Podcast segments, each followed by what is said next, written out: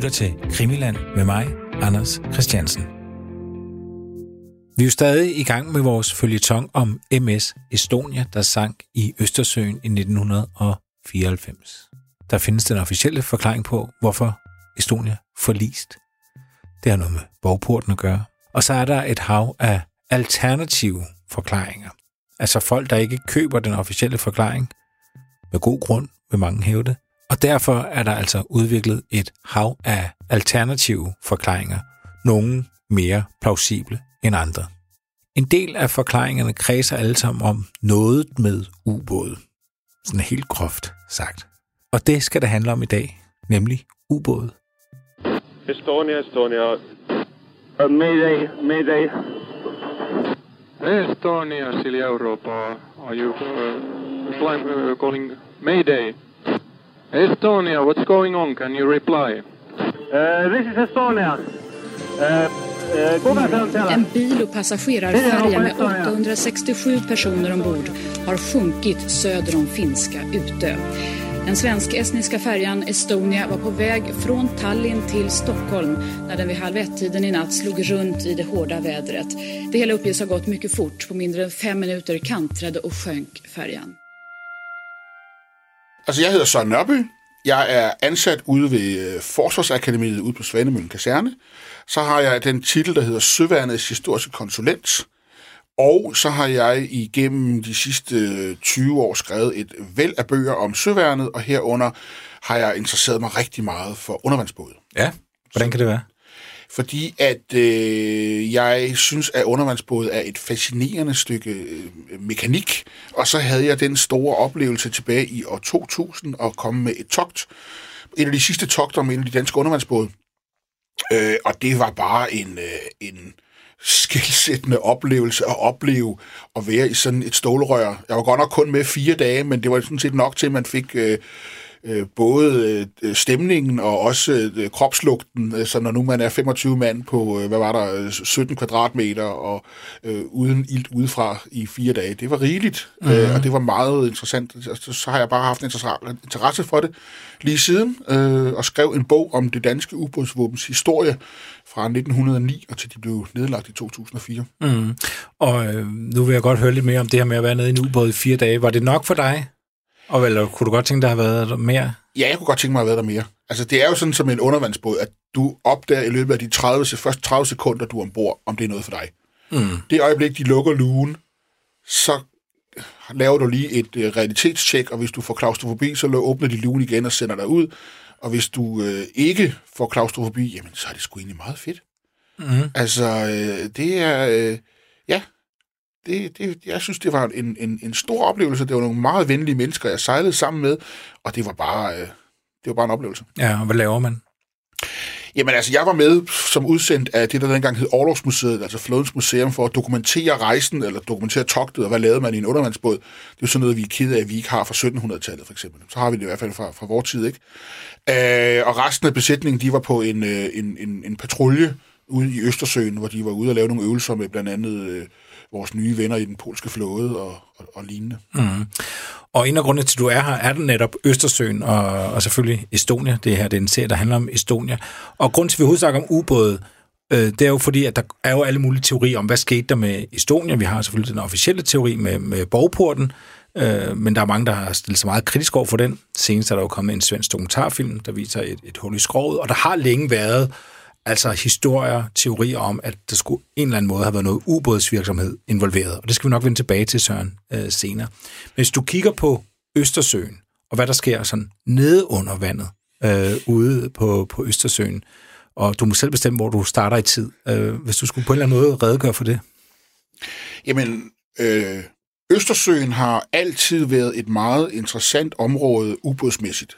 Fordi det er, øh, der er nogle kolde og varme lag i vandet, der er nogle saltvandslag, og der er nogle ferskvandslag, og det skal ikke gå så meget ind i, men det betyder bare, at der, det er meget velegnet for undervandsbåd. Altså en undervandsbåd kan virkelig blive væk ude i Østersøen, så man ikke kan finde den, og ikke kan se den, og ikke kan høre den. Øh, og derfor har man brugt rigtig mange ubåde derovre. Derudover så under den kolde krig, som jo varede til 1989 eller 90, afhængig af hvordan man ser på det, så havde russerne eller Sovjetunionen en meget stor del af deres værftskapacitet i Østersøen. Det vil sige, når de byggede nye skibe, så sejlede de tit deres første togter ud i Østersøen. Så var det godt at have en undervandsbåd fra NATO liggende til at lave lidt spionage, opfange noget skruestøj, nogle billeder af den og sådan noget. Så der har altid været en, en hel del undervandsbåde i Østersøen. Mm.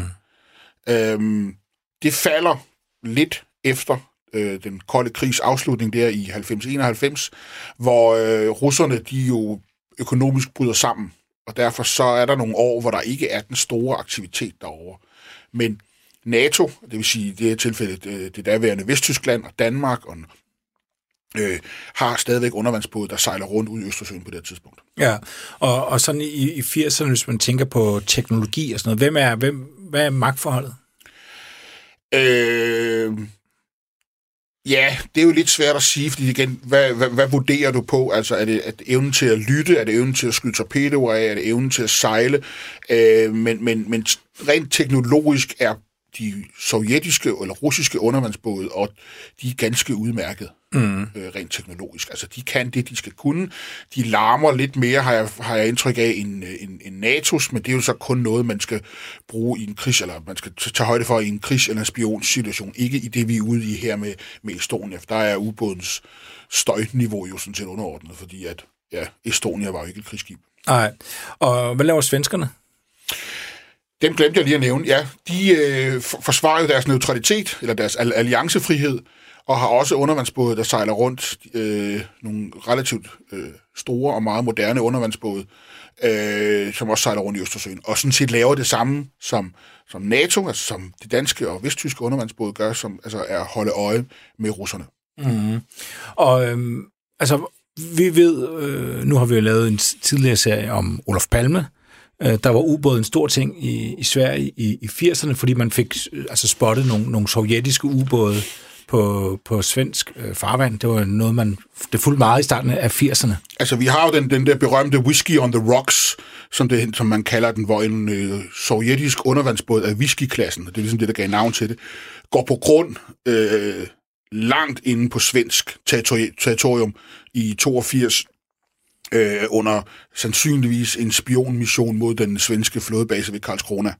Mm. Og øh, det viser jo øh, svenskerne og sådan set også resten af verden, at, øh, at russerne har altså gang i undervandsbåde til, i spionagefunktion i Østersøområdet. Ja, ja. Er der ellers andre sådan øh, ting, der sker, altså konflikter og sådan noget, der, der, der, der sker i den her periode? Altså når der sejler ubåde rundt på den måde, altså Nej, ikke, ikke, ikke rigtigt. Altså havet er jo meget stort, og derfor så er det jo sjældent, at undervandsbådene kommer rigtig tæt på hinanden, eller for overfladefartøjerne, mindre man gør det med vilje. Men, øh, så, så nej, der er, men, men, men den her Whiskey on the Rocks i 82 er en, en, en skilsættende begivenhed, fordi at på det tidspunkt, der har svenskerne i flere år sagt, at der er sovjetiske undervandsbåde i deres farvande, og folk har sagt, nej, det, det passer ikke, det er bare noget, I finder på. For at få øget bevillinger, bliver flåden blandt andet beskyldt for. Øh, og så lige pludselig, så står der altså den her sovjetiske undervandsbåd, som til med viser sig og sandsynligvis har haft atombevæbnede øh, torpedoer ombord. Mm. Øh, den står så langt inde på land, at det altså ikke er et tilfælde. Øh, så det giver ligesom en, en, en argumentation for, at der var altså noget om sagen, når de sagde, at de havde fundet undervandsbåd, eller hørt undervandsbåd ja. inde på deres område. Ja. Men øh, hvis vi bevæger os op øh, i 90'erne, altså Sovjet går jo, øh, går i opløsning, og du siger, så, så stiller det noget af ude i Østersøen. Østersøen. Ja, det gør det. I hvert fald fra, øh, fra den ene side, fordi at i perioden fra ja, 90 og måske en, en 5-8 år frem, der har den sovjetiske flåde ingen penge. Mm. Det, det har det sovjetiske forsvar overhovedet ikke øh, generelt, og de penge, de har, dem bruger de til at trække deres soldater og fly og kampvogne hjem fra øh, Østtyskland og fra hele Østblokken, fra Polen og hele vejen ned, hvor de har stået siden 1945. Ja. Så derfor så, øh, hvor man for eksempel i, øh, jeg tror det er i 88, der har man 200 gange øh, sovjetiske skibe, eller overlogsskibe, sejler igennem danske farvande. Der er det i 92 faldet til 25. Ja. Øh, så de kommer stort set ikke væk fra kajen, de her skibe. Mm. Øh, og når de endelig gør, så er det på meget korte togter. Ja. Og, og mange af skibene ligger simpelthen bare og ruster op, øh, indtil de nærmest... Der er flere af dem, der, der til stedet synker i flådebaserne, fordi man ikke har penge til at vedligeholde dem. Også fordi noget af det var noget gammelt lort, men, øh, men, men blandt andet, især fordi man simpelthen ikke har penge, og, øh, Der er ikke nogen styr på noget. Ja. Så hvis man forestiller sig Estonia sejle i 94, og nu tænker vi ikke på ulykkesnatten, men bare en almindelig tur frem og tilbage fra Vilnius til, til Stockholm, hvilke, hvilke ubåde vil den komme i nærheden af? Sandsynligvis ikke nogen, fordi der har, havet er meget stort, og øh, der har jo kun været en, en, en måske 10-12 undervandsbåde i alt øh, operative i Østersøen på det tidspunkt. Ja. Øhm, og jeg ved godt, at der er et af øjenvidnerne. Nu har jeg jo været nede i det her kaninhul de sidste par dage, og og set og læst alt, øh, hvad der var om Estonia. Øhm, og øh, der er et af øjenvidnerne, der siger, at han ser noget i vandet, da han kommer op på dækket umiddelbart efter, at, at der, de hørte det her højbrag. Men han siger, det er hvidt. Mm. Øh, ser en stor hvid genstand i vandet. Og så er det jo bare, at jeg straks tænker, hvis det har været malet hvidt, så kan det ikke have været en militær undervandsbåd, for de er malet sorte. Øh, så det er sådan et, et, et argument imod, et blandt flere argumenter, jeg skal komme ind på, mod at det har været en undervandsbåd. Mm. Hvor, hvorfor er de malet sorte, og hvorfor er de ikke hvide? Jamen, det er fordi, at en undervandsbåd skal helst ikke kunne ses fra luften af for eksempel et fjendtligt fly. Ja. Derfor har man malet den sort, øh, fordi så er den usynlig. Ligesom man maler krigsskibe grå, fordi så kan de heller, eller, så er de også svære at se. Øh, så maler man undervandsbåd sorte, fordi at havet, når du kigger ned i det, er mørkt. Ja.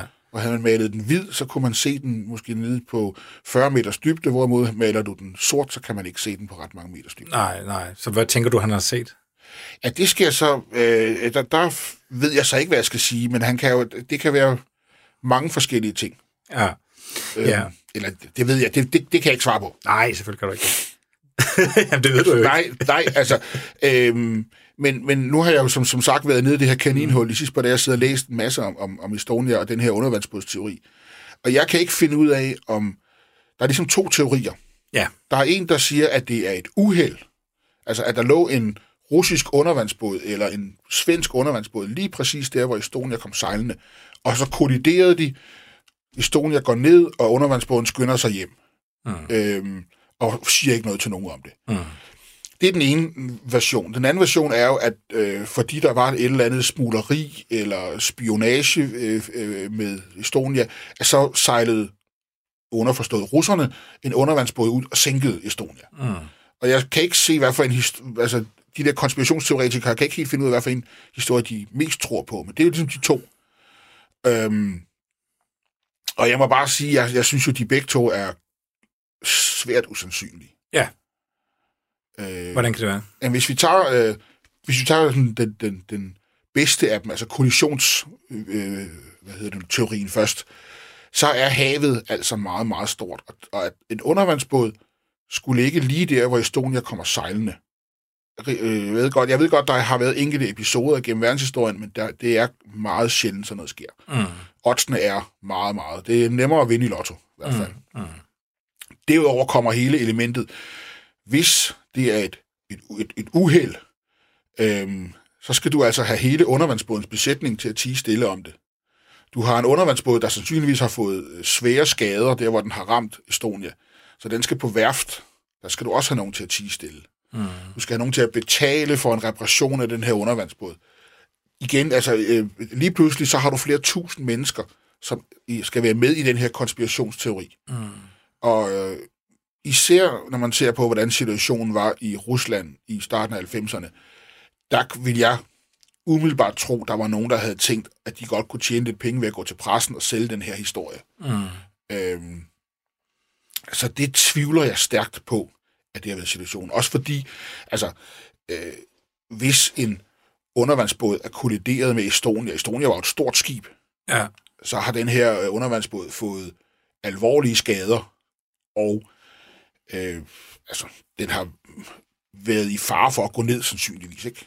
ja, det tænker jeg også på. Altså, hvordan er st- styrkeforholdet, hvis en ubåd og en færge altså, som Estonia en- mødes? En, en, øh, en ubåd er jo bygget til at kunne operere under et meget større vandtryk end en, end en færge. Så den har jo tykkere plader, den, og spanderne sidder tættere og alt sådan noget. Så den kan, den kan godt tage nogle slag, men når man ser på de billeder, der er af, af lignende kollisioner, der har lige været en over ved, ved, ved hvor en, jeg tror, det var en japansk undervandsbåd sejlede ind i, i en, øh, hvad hedder det nu, sydkoreansk fragtskib. Altså, de får store skader, de får revet dele af tårnet af i det her tilfælde med den, med den japanske undervandsbåd, eller øh, får øh, revet øh, skrovplader af, eller lignende. Mm. Så altså, det er ikke noget, man gør for sjov. Det er Nej. meget farligt. Ja.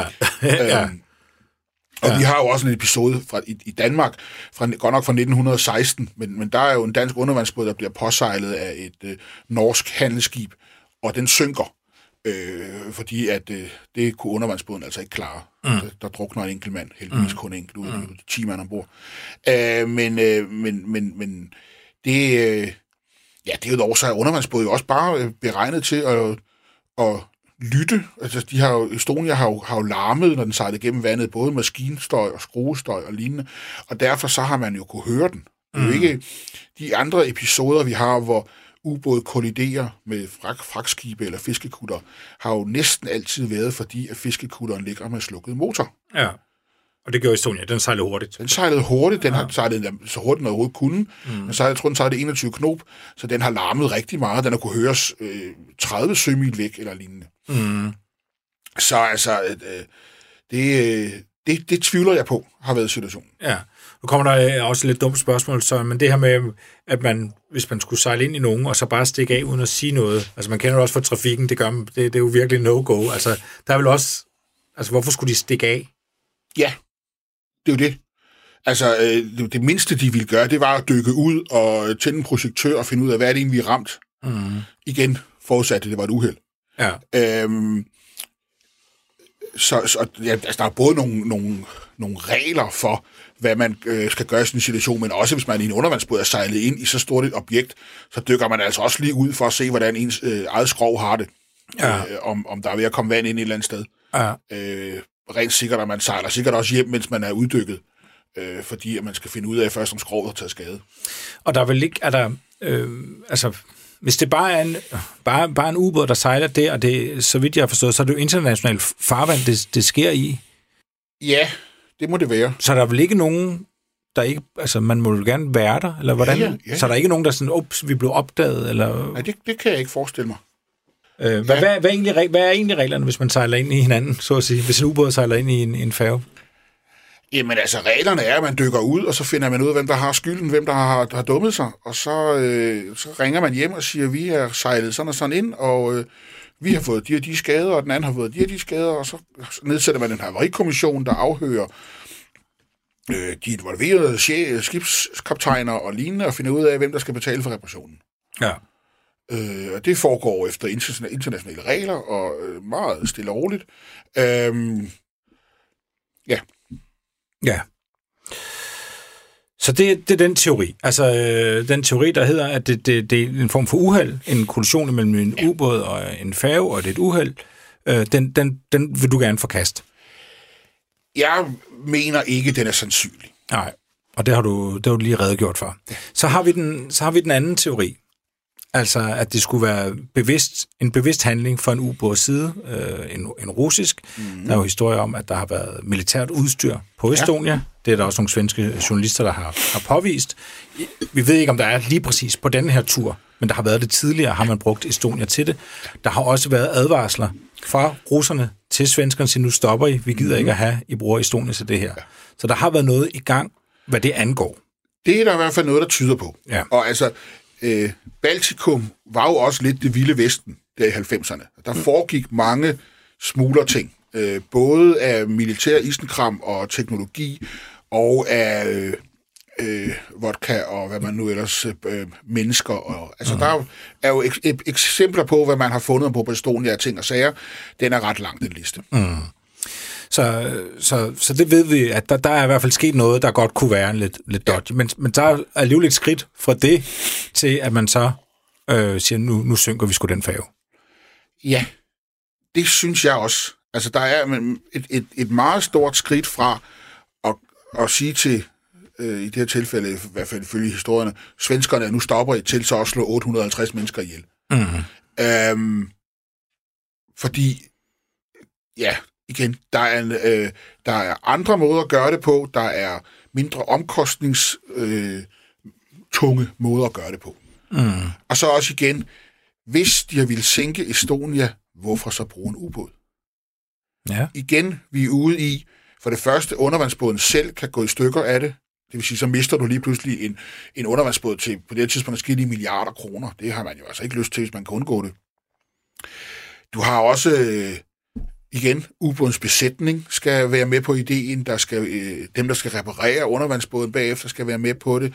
Der er lige pludselig rigtig mange mennesker involveret, og det er jo i bund og grund ikke nødvendigt. Mm. Hvis man fra øh, KGB eller FSB, eller hvad det nu hedder på det tidspunkt, har ville sænke Estonia, så er det jo altså noget nemmere at tage en, sende en enkelt fyr med færgen, der har en, en, en bombe med, mm. eller, en, eller tage en, du kan tage en lastbil og køre ombord med et eller andet ombord, og så øh, på den måde, så behøver du måske kun 5-10 mand. Ja. Øh, det er en, en meget sikrere måde at gøre det på, uden at jeg er ekspert i efterretningsoperationer eller øh, har, har, har nogen speciel viden, så kan man sige sig selv, det er nemmere at styre en operation med 10 mand, end at lige pludselig skulle ud i at have en helt ubådsbesætning, et helt værftshold og lignende. Ja, ja. Så, så det var nemmere at lave en eller anden form for øh, sabotage om, Ja. ombord på, øh, på, på Ja. færgen. Altså, øh, øh, uden sammenligning i øvrigt, man kunne også have gjort som, øh, øh, hvad hedder det nu, Scandinavian Star, tændt en brand ombord. Mm. Øh, eller, nu, nu ja, skal passe på, hvad jeg siger omkring Scandinavian Star. Der er også mange øh, øh, ubesvarede spørgsmål i den situation, men det er en helt anden udsendelse. Øh, hvad hedder det nu? Men, men, men der viste man jo ligesom, at en brand er en, også en effektiv måde at sætte skibet skib ud spillet på. Ja. Der er jo endnu en, øh, en ubådsteori, øh, som, øh, som jeg har stødt på, øh, og den går kortfattet ud på, at det er en eller anden form for ledsagerubåd. Altså, man har bes- ville beskytte Estonia, fordi man netop var bange for, at der på en eller anden måde skulle være sabotage, fordi man var bange for russerne.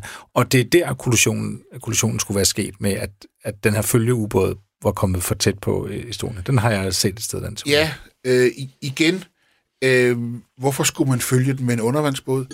Og vi er igen tilbage til, at der er altså det, det, det samme problem, jeg hele tiden har ved den her. Der er alt for mange, der skal tige stille. Ja. Og det, øh, jeg, jeg, jeg, selv jeg, der arbejder i en organisation, hvor man bliver indskærpet, at man skal tige stille, der er det nogle gange svært. For, fordi, hvis, man, hvis, man har, altså, hvis man sidder på så god en historie, Ja. så har vi jo også set i det danske forsvar set eksempler på, at folk ikke kunne holde deres kæft. Ja. Og øh, jeg tror, altså, jeg har, jeg, måske jeg er naiv, det kan godt være, men, men øh, jeg har bare svært ved at tro på det. Ja. Men hvis du kigger øh, ud sådan i, øh, i historien og kigger ud i verden, er der nogle, er der nogle tilfælde af, af ubåde og, og færger, eller ubåde og andre både, som på en eller anden måde kunne minde om nogle af de her teorier? Altså, min, min, den historie, jeg synes, der passer bedst, hvis vi skal se på det som den her uheldshistorie, så havde man i 2001 en amerikansk undervandsbåd, sådan en af de her store atomubåde, som var ude og sejle øh, en, en, en, et togt, eller en, en tur over ved Hawaii, og øh, der havde den nogle gæster ombord, og så ville de gerne, skibschefen ville gerne vise de her gæster, hvordan øh, foregår det, hvis man ligger i 600 meters dybde, og pludselig skal blæser alle tankene og går fuld kraft frem og bare kommer op til overfladen. Det er en meget voldsom øh, manøvre for sådan en undervandsbåd. Så går den øh, cirka 50 km i timen i en vinkel på 45 grader, indtil den så nærmest springer ud af vandet til sidst. Det gjorde de. Det har man gjort mange gange før. Problemet var bare, at he, øh, den her gang, der lå der en japansk fiskekutter med slukkede motorer op i overfladen, og den her amerikanske atomubåd, den dykker simpelthen op lige i bunden på den her undervandsbåd, eller undskyld, den her fiskekutter. Wow. Og igen, når man ser, hvor stort Stillehavet er, og hvor lille en, en fiskekutter, og hvor lille en undervandsbåd er, så er oddsene for, at det her sker, de, de er jo Jamen, altså, det, kræver i hvert fald nogle, øh, nogle, nogle tal øh, i, i øh, hvad hedder det, for at få det til at se så ordentligt ud, når man skal udregne det. Um, men ikke desto mindre, så den her USS Grenville, den rammer den her japanske fiskekutter, river bunden op på den. 10 minutter senere, så er fiskekutteren sunket, og der er, øh, øh, hvad hedder det nu, strukne, jeg tror, det er 13 japanske fiskere. Det var mm. en, en, en, og skibschefen for undervandsbåden, han blev selvfølgelig øh, øh, sat for en krigsret og fyret, og man måtte betale en kæmpe erstatning til de her japanere, og på den måde fik man løst det, men altså, bottom line historien er, at det, det kan ske, Mm. også selvom man, hvis man skulle udregne oddsene, Ja. Det, øhm, det, det var også noget, det Rasmus Dahlberg talte om sidst, ikke? Altså, Ja. at, at, at, at øh, øh, det er nogle gange, hvor man sidder og tænker, at det her, det kan bare ikke ske. Men der er altså nogle gange, hvor det alligevel Ja, sker. Ja. Og det er jo tit der, hvor ulykken jo ligger. Det er, når stjernerne virkelig står uheldigt. Forkert. Ikke? Ja, Ja. forkert, ikke? Jo. Jo. Men, men, men det, det er så et eksempel på, at selvfølgelig kan det ske, at, at, at ubåde og skibe rammer hinanden. Men igen, så får du det ikke til at passe ind i, i Estonia-historien. Nej, altså jeg, jeg er meget skeptisk over for ubådsvinklen. Mm. Jeg, vil, jeg, vil, jeg medgiver gerne, også igen, fordi nu har jeg siddet i det her kaninhul her i weekenden og læst om Estonia, øh, at der er ting, især efter den nye svenske udsendelse, der gør, at jeg synes, man skulle øh, genoptage og kigge på det. Mm. Øh, og jeg synes jo, øh, kan jo ikke lade være med hele tiden at tænke, havde det her været et passagerfly, der var faldet ned, så ligegyldigt om det havde ligget på 10 km dybde, så havde man jo bjerget det hele mm. for at finde ud af, hvad der var sket. Men nu er det et skibsforlis, og der har man bare en anden tilgang til det rent mentalt, at vi, vi er mere vant til, at skibe går ned, skibe forsvinder, folk drukner, og det er mere, på en eller anden måde mere acceptabelt. Mm. Så derfor så øh, er der ikke det her ramaskrig om, at nu skal vi have Estonia op og finde ud af, hvad der virkelig er sket. Nej. Hvis vi vender blikket mod den svenske dokumentarfilm, øh, som jo også er anledning til, at Estonia øh, bliver talt om øh, nu her også i det her program, der er jo øh, sådan, det, det, det store, den store afsløring er jo det her hul, Ja. der viser sig at være i, i skroget på, på Estonia, og det har man ikke vidst før. Hvad tænker du om det hul? Jeg tænker, at hullet jo... Altså, jeg er jo ikke marineingeniør, men jeg tænker, at, at hullet passer jo ikke med den officielle øh, forklaring fra Havarikommissionen, og det alene gør, at jeg synes, man skulle genåbne Havarikommissionsarbejdet og, og med nye øjne kan kigge på det. Mm. Øhm, men jeg kan ikke afgøre, hvad det hul kommer af. Mm. Øhm, jeg kan bare sige, at øh, det, var, det, det, er ikke nævnt i den officielle rapport, og den officielle rapport, når du ser på den i dag, især med den nye viden, så ville Estonia ikke være sunket på den måde. Mm. Og så synes jeg, at man skylder de der 850 mennesker, der omkom, og deres efterladte, og egentlig også alle os andre, som skal sejle med færger, altså øh, Oslofærgen og, eller lignende færger, det, man skylder også at finde ud af, eller i hvert fald komme med en bedre forklaring på, hvad der skete. For tænk nu, hvis det viser sig, at det er en designfejl ved alle roll-on, roll-off færger, der gør, at de synker på den måde, så ville det skulle være meget godt at vide det. Ja, det vil Altså jeg... også, så giver man også de pårørende en eller anden idé om, at så døde deres øh, kære ikke 100% forgæves. Mm. Ikke dermed sagt, at det ikke stadigvæk er et kæmpe tab for dem, men, men, men det vil måske give en lille bit smule mere mening til, hvis man kan sige, i det mindste kom der det her ud af det. Mm. Og nu ved vi også, altså, men, men, men altså, jo, jeg synes, at den stiller nogle øh, interessante, nye spørgsmål. Jeg synes, det er en meget sober udsendelse. Øh, altså, det er en frygtelig, frygtelig historie. Jeg kan jo selv huske det fra det. Jeg var ikke, jeg var knap 18 år. Jeg husker, så det i tv og alt muligt. Så det, det, det rører mig egentlig. Øh, altså sådan helt øh, øh, øh, følelsesmæssigt at, at, at skulle se de der billeder en gang til. Øh, men, men jeg synes, at man skulle genåbne Ja. undersøgelsen. Ja. Det her med, at når de, øh, den øh, ha- havarikommissionen går i gang, øh, altså tilbage i 90'erne, så, så filmer de for eksempel ikke hele skroget. Eller hele, øh, altså de, og de, de har nærmest konklusionen, inden de går i gang, det her med, at, at det, det er borgporten. Ja. Og de siger, det er ikke nødvendigt at filme det hele, for vi ved, hvad der er sket. Ja. Hvad er det for en fremgangs... Jamen, det er jo den forkerte måde at gøre sådan noget på. Man skal jo ikke, altså, øh, når jeg skriver et eller andet, så starter jeg jo heller ikke med at skrive konklusionen. Mhm. Eller hvad, det, det burde jeg i hvert fald ikke. Nej. øhm, de har, altså selvfølgelig i sådan en situation, er det mest sandsynlige bogporten. Mm. Øh, så derfor er det, er, er det klart, at man også kigger på den, men, men, men nu ved jeg ikke, hvor, spi, hvor, hvor spidsvinklet den, den svenske øh, beretning, eller undskyld, nu ved jeg ikke, hvor spidsvinklet den, den svenske historie er, øh, eller film er, men, men, men, øh, men det virker som om, at de har taget den mest oplagte øh, øh, konklusion, og så har de kun fokuseret på den. Ja. Og så har de ikke gjort deres arbejde ordentligt. Nej, og der er det jo så, at der, der så kommer rum til konspirationer. Fordi ja. enten er, er det så altså, dumhed eller inkompetence, eller er det vildet? Ja, Øh, og det er jo svært at vurdere, men det, man kan jo ikke lade med at tænke de tanker. Nej, altså, man, øh, jeg synes jo, øh, I fortalte jo i det tidligere udsendelser her om det her med, at de havde haft dykkere nede og hentet den her, den her attaché-mappe. Mm. Og bare den vinkel alene er jo nok til at starte de første 100 konspirationsteorier, ikke? Ja. Og hele ideen med, at man ikke bjerger skibet, man ikke vil bjerge de døde, og man begynder at hælde øh, cement ned over det, for ligesom at gemme det helt væk. Altså, der, der, der er i hvert fald øh, åbent for adskillige nye teorier om, hvad der egentlig foregik. Ja. Og jeg kan jo ikke sidde her på nogen måde og sige, øh, hvad jeg øh, tror eller ved, eller ligner. Jeg ved jo ikke mere end, end, end hvad andre, øh, men, men jeg synes helt klart, der er nogle gode spørgsmål. Ja, og hvad, hvad, er, sådan, hvad er de, sådan, de, de store spørgsmål, du har? Hvis du kunne bestemme, hvis du siger, du skal du svare, hvad vil du så gerne, hvad for nogle spørgsmål har du så, du gerne vil fyre af? Jo, men jeg vil jo gerne vide, hvorfor et skib bygget på den måde synker så hurtigt. Fordi det burde det ikke ifølge øh, teorierne, og derfor så er der enten noget galt med teorierne, eller også så er der noget galt med, øh, med, med, med skibet. Altså enten så viser det sig, at der er en designfejl i Estonia, det har man også set før i, i, i skibe, men det er der ikke noget, der tyder på her. Eller også så er der jo, som vi nu kan se, et, et nyt hul, mm. og så må man jo finde ud af, at det hul er det opstået, mens den lå på overfladen, altså ved at kollidere med et eller andet, eller en bombe, eller lignende, eller er det sket, da den rammer bunden? Er der en stor sten, vi ikke kan se et eller andet sted?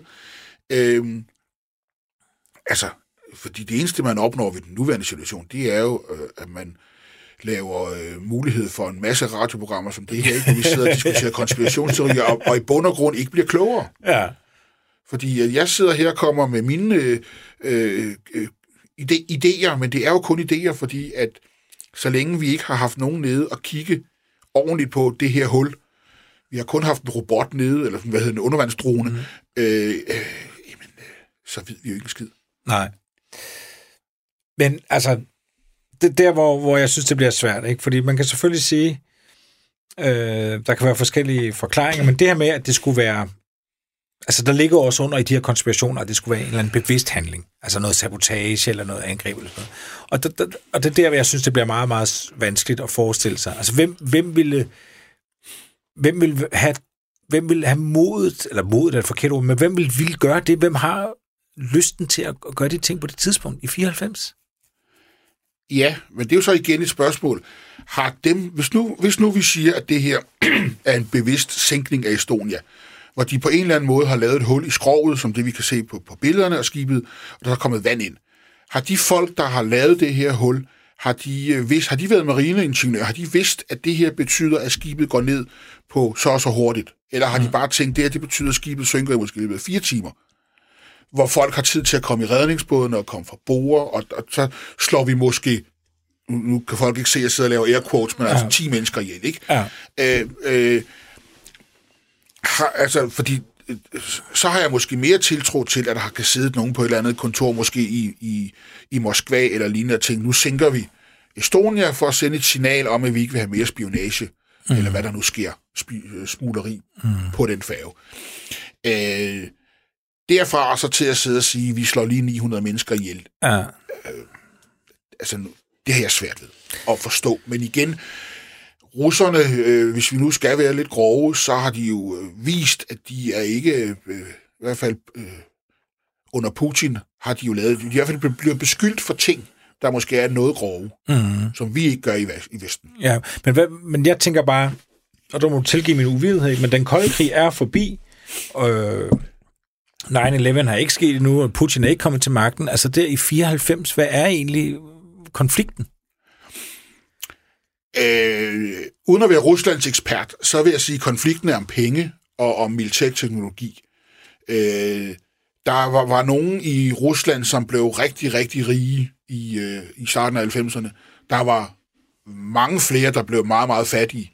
Og, øh, og der har været et, et spil der med noget mafia, med noget øh, KGB, FSB og lignende.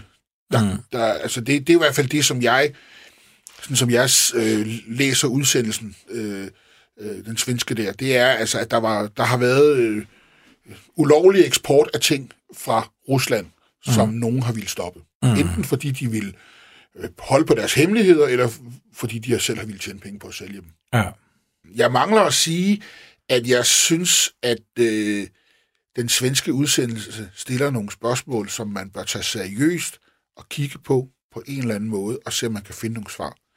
Øh, og så vil jeg sige, nu har jeg, som jeg siger, været nede i det her kaninhul med Estonia og med ubåde, og jeg anser det for meget usandsynligt, at der har været en, at det sådan set ligegyldigt, om det har været russisk eller vestlig eller svensk undervandsbåd involveret i det her. Øhm, men vi ved det ikke, Mm.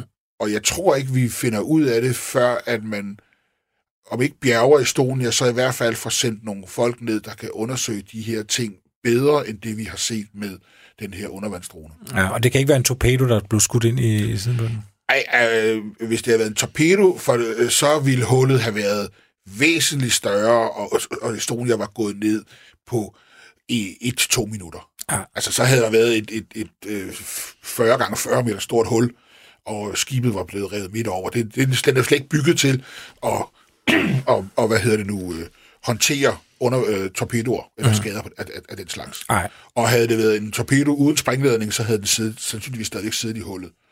Så, medmindre nogen har været nede og fjerne den. Fordi det er jo også et, et, et, et element, som den der svenske udsendelse jo også påpeger, at der har været nogen nede ved vraget. Og det synes jeg jo også er super spændende. Altså nogen nede og skære i det, umiddelbart ja. efter. Hvad Ja. fanden er der foregået? Ja, det er nemlig rigtigt. Der har der nemlig været dykker nede. Ja. Eller det går man, det er i hvert fald Det er i hvert fald noget, der tyder på, noget, der tyder på, ja. Ja.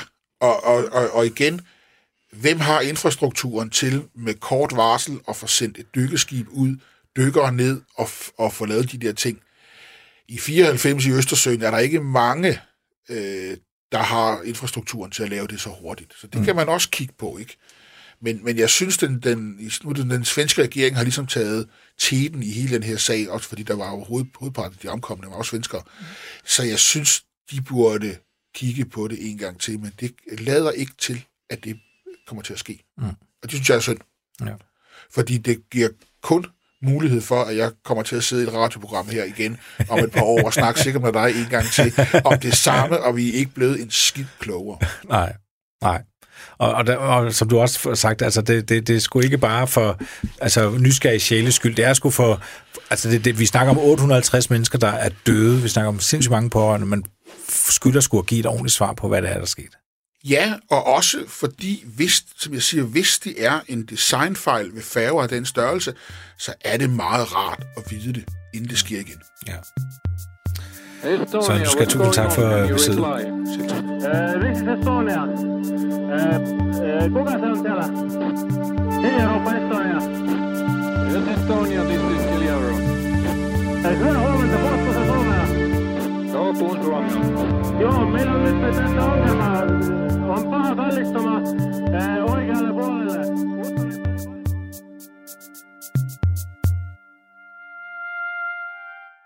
Min gæst her, det var Søren Nørby, og han er historisk konsulent på Institut for Militærhistorie, Kulturforståelse og Krigsteori på Forsvarsakademiet. Men jeg har lovet at sige, at Søren i denne udsendelse altså talte på egne vegne og ikke Forsvarsakademiets vegne.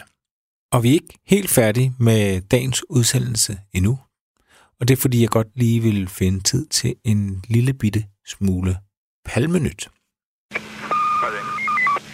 Det blev total forvirring. här. Är det verkligen Olof Palme som är skjuten? Ja. Det är det. Och han är död? Ja. Eller han är inte dödförklarad, men... Han är inte dödförklarad, men det kan man väl nästan säga. Okej. Statsminister Olof Palme är död. Han mördades mitt i centrala Stockholm strax efter klockan 11 igår kväll. Olof Palme och hans hustru Lisbeth hade lämnat biografen Grand. En man i 35-årsåldern sköt statsministern med två skott i bröstet. Han fördes till Sabbatsbergs sjukhus där han avled strax efter framkomsten. Her for tre uger siden, der var det årsdagen for Palmes død. 35 år faktisk er det siden, at han blev skudt i Stockholm. Og i den forbindelse blev der skrevet et ret opsigtsvækkende debatindlæg i dagens nyheder. Her var der 19 mennesker, der var gået sammen om at skrive et indlæg, hvor de krævede, at Palme efterforskningen blev åbnet igen. Og det kan man sige, jo jo, Det, det er fint, at der er nogen, der ønsker det. Men det var ikke herre og fru, hvem som helst, der stod bag det her debatindlæg. Det var blandt andet de to meget kendte svenske journalister, Lars Bornes og Gunnar Wahl, som nok af de to journalister, der har beskæftiget sig mest indgående med palmemordet, og de er også blevet nævnt et hav af gange i vores serie her i Krimiland. Så var det Inger Britt Alenius. Hun er en meget erfaren embedsmand, og hun sad blandt andet med i den her grænsningskommission, som på et tidspunkt skulle grænske politiets arbejde i forbindelse med opklaringen af palmemordet. Derudover så er det også meget interessant at bemærke, at der også var to politimænd, som har været en del af palme-efterforskningen. Ham, der hedder Dag Andersson, og en, der hedder Lennart Gustafsson. De har begge efterforsket palmemordet i mange, mange år, og nogle virkelig erfarne politimænd. De er altså medunderskriver på det her debatindlæg, hvor de siger, at vi bliver nødt til at blive ved med at efterforske palmemordet. Og hvorfor er det så, at de vil have palme-efterforskningen genåbnet? Jo, det er jo selvfølgelig, fordi de mener, at sagen ikke er afgjort endnu. De anbefaler, at man nedsætter en lille gruppe bestående af kompetente efterforskere, som bliver ledet af en frygtløs og driftig anklager.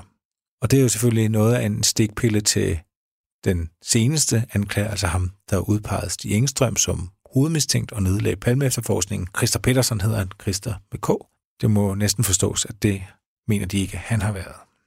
Forfatterne bag debatindlægget, de siger, at grunden til, at øh, de vil have den genoptaget, det er jo, at Christa Petersen selv jo indrømmer, og det gjorde han til pressemødet, at han ikke havde tilstrækkeligt beviser til at få Stig Engstrøm dømt, hvis det skulle være kommet til en retssag.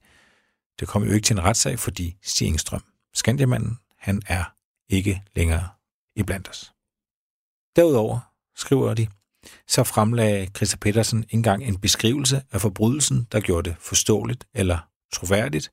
Hvorfor ville Stig Engstrøm have forladt sin arbejdsplads med et lat skydevåben med mor i tankerne, netop da parret Palme gik forbi. Og de mener også, at Christa Petersens beslutning jo medfører, at det her mor på den svenske statsminister vil forblive uopklaret. Og at der er mange relevante spor, som kun er blevet undersøgt overfladisk eller slet ikke. Og nogle af de spor, som er blevet efterforsket overfladisk, i hvert fald ikke grundigt nok ifølge de her 19 underskriver, det er jo blandt andet en masse informationer om, at folk har observeret folk med walkie-talkier i området omkring morstedet og mortidspunktet. Derudover er der også en masse internationale forbindelser. Det kunne være til Sydafrika, det kunne være til alle mulige andre steder, som ikke er blevet undersøgt godt nok, mener de her underskriver. Og så er der også netværk forbundet med militær kredse. Og her tænker de på det, som man ved en overordnet betegnelse kalder stay behind-netværk. Og det har Christa Petersen, anklageren jo faktisk var ude at sige, at de var meget interesseret i 11 navngivende faldskærmsjæger. Men de fik ikke meget hjælp fra SAPO og MUST. Og SABO, det er politiets efterretningstjeneste, og MUST, eller MOST, det er forsvars efterretningstjeneste i Sverige. De 19 underskriver på den her debatartikel, de undrer sig derfor over, hvorfor at Peterson endte med at vælge den mest ukomplicerede løsning, frem for at prøve at bekæmpe de myndigheder, der tydeligvis ikke ønskede at samarbejde med chefanklageren. Og som sagt, så er det altså underskrevet af en række tunge navne, når man tænker på palmemordet i Sverige. Vi følger det selvfølgelig tæt, og vi skal nok komme med, med nye oplysninger, hvis der, hvis der sker noget. Men der er faktisk også faldet en anden spændende dom i forbindelse med palmemordet.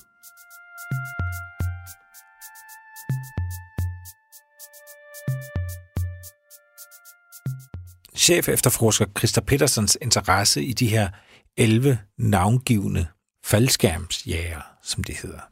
Det er han selv ude og fortælle om i, i pressen tidligere, at det kunne han ikke få indsigt i, selvom han havde henvendt sig til SEBO.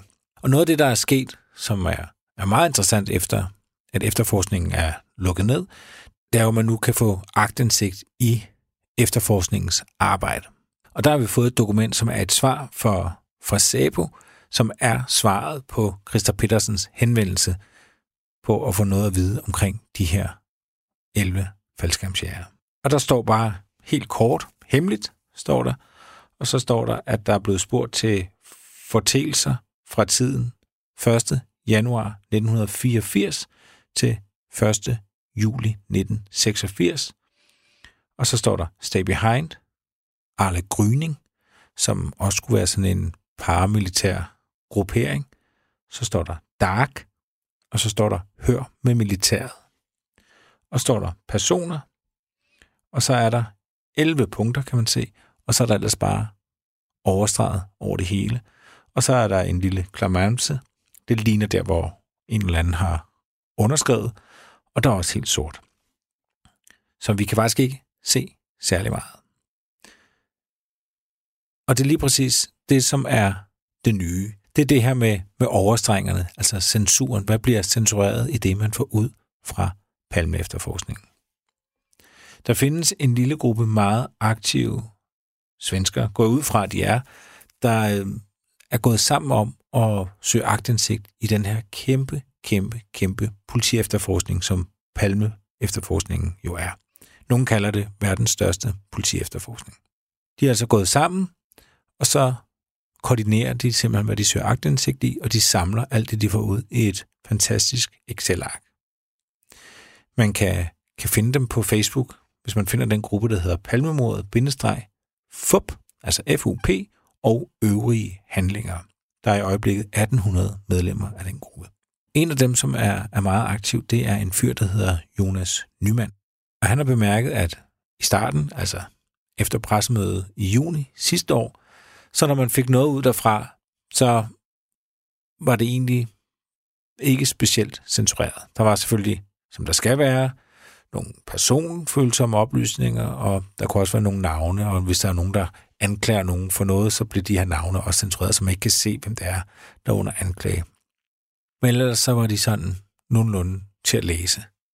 Men der er sket det i løbet af efteråret, det har vi også bemærket i, øh, i Krimiland, at de sorte streger blev flere og flere og flere. Og især når det har handlet om, om sådan noget her, som, som Stay Behind, der har det nærmest været helt latterligt, hvad man har fået ud. Altså, der kunne der få en, bare en helt sort side. Vi har oplevet ja, helt sorte sider. Vi har også oplevet en helt sort side på nær et ord, ordet og.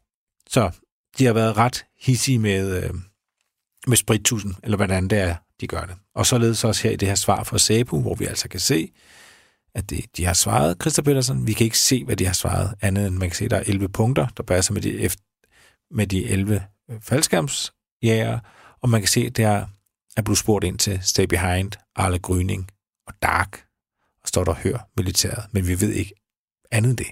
Man kan simpelthen ikke se mere. Men ham er Jonas Nyman, som er, er meget øh, aktiv i den her gruppe. Han har simpelthen øh, gået til domstolen og sagt, det kan ikke passe. Det, der bliver simpelthen øh, streget øh, i strid med offentlighedsloven i Sverige. Og han har fået medhold.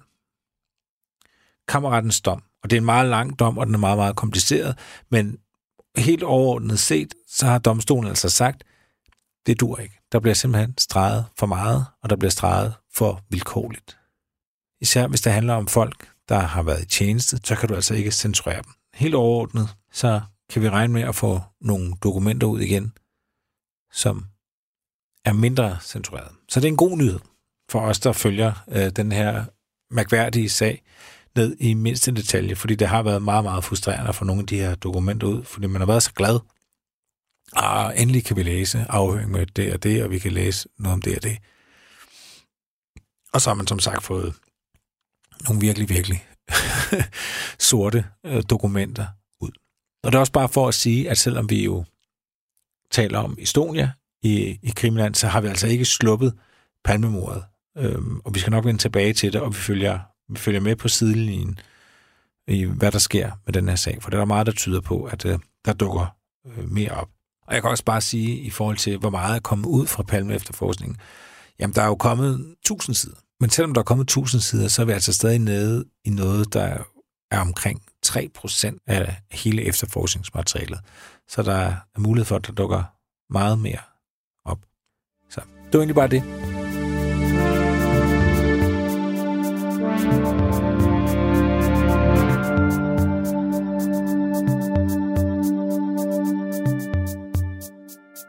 Programmet er produceret af Wingman Media for Radio 4.